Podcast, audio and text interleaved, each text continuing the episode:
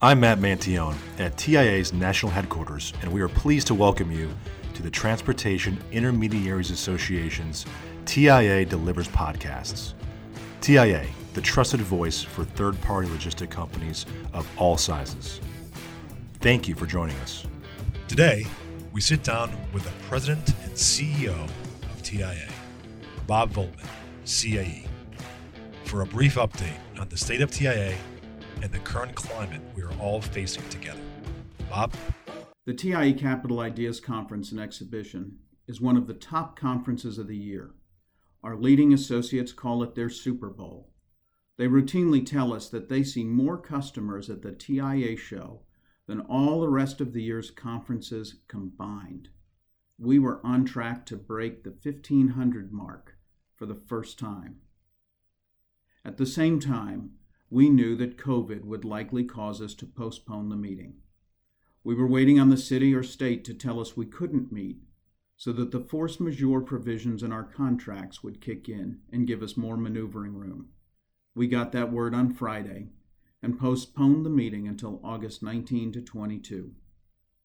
Times are tough and they'll likely get tougher before they get better. But our members are tough. Entrepreneurs know what Kipling meant when he wrote, if you can keep your head when all else around you are losing theirs. America's entrepreneurs will lead us out of this crisis.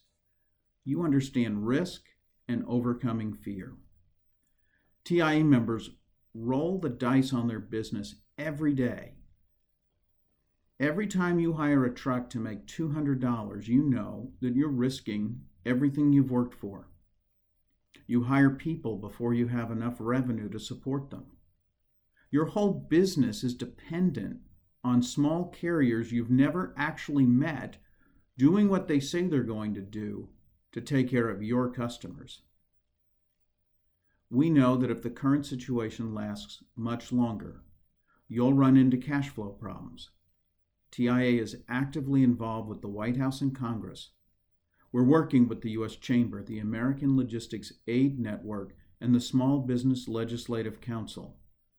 We're telling them that it's not only minimum wage workers that need immediate access to capital, but so do America's small business owners. We're working to make sure that state and local officials, as well as shippers and receivers, understand that trucking is the essential service to a modern economy. And we're telling them that trucking includes places to park, places to eat, places to safely go to the bathroom, mechanics and tires, and everything else that a truck requires to keep rolling. They never seem to break down at repair facilities. And we're telling them that you are essential to keeping America's small truckers loaded, in business, and their families fed. We don't ever want to prove the ATA maxim that without trucks, America stops. The actions we're taking as a nation social distancing, working remote, limiting travel will all work to bend the curve of this insipid virus. When this is all over, and we pray to God that it will be soon, we'll all be so grateful to interact again. We've moved the TIA conference to August 19 to 22nd. All registrations and exhibits have been moved. We put out a question and answer document earlier this week and we put it on their website. It will be the same great conference with the same great exhibitors and the same great content. It'll just be held in August instead of April. But rest assured, we'll continue to monitor the situation and make any necessary changes.